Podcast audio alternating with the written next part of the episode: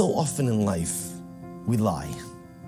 And I don't mean the lies we tell others, I mean the lies we often tell ourselves.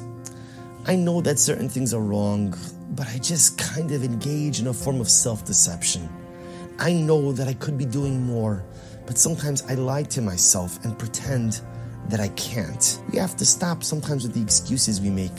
We have to stop with the justifications we make because deep down, I know, I know the things that I do that are not good, that are incorrect, and that are inconsistent with the person who I really want to become. But I lie. Live the kind of life where when my life story does become revealed in front of God, when my life is that open book, don't I want to be proud of it? I don't want to like be cowering in the corner, like, oh my gosh, I can't believe everybody just saw that, or everybody just read about that, or everybody just saw that clip.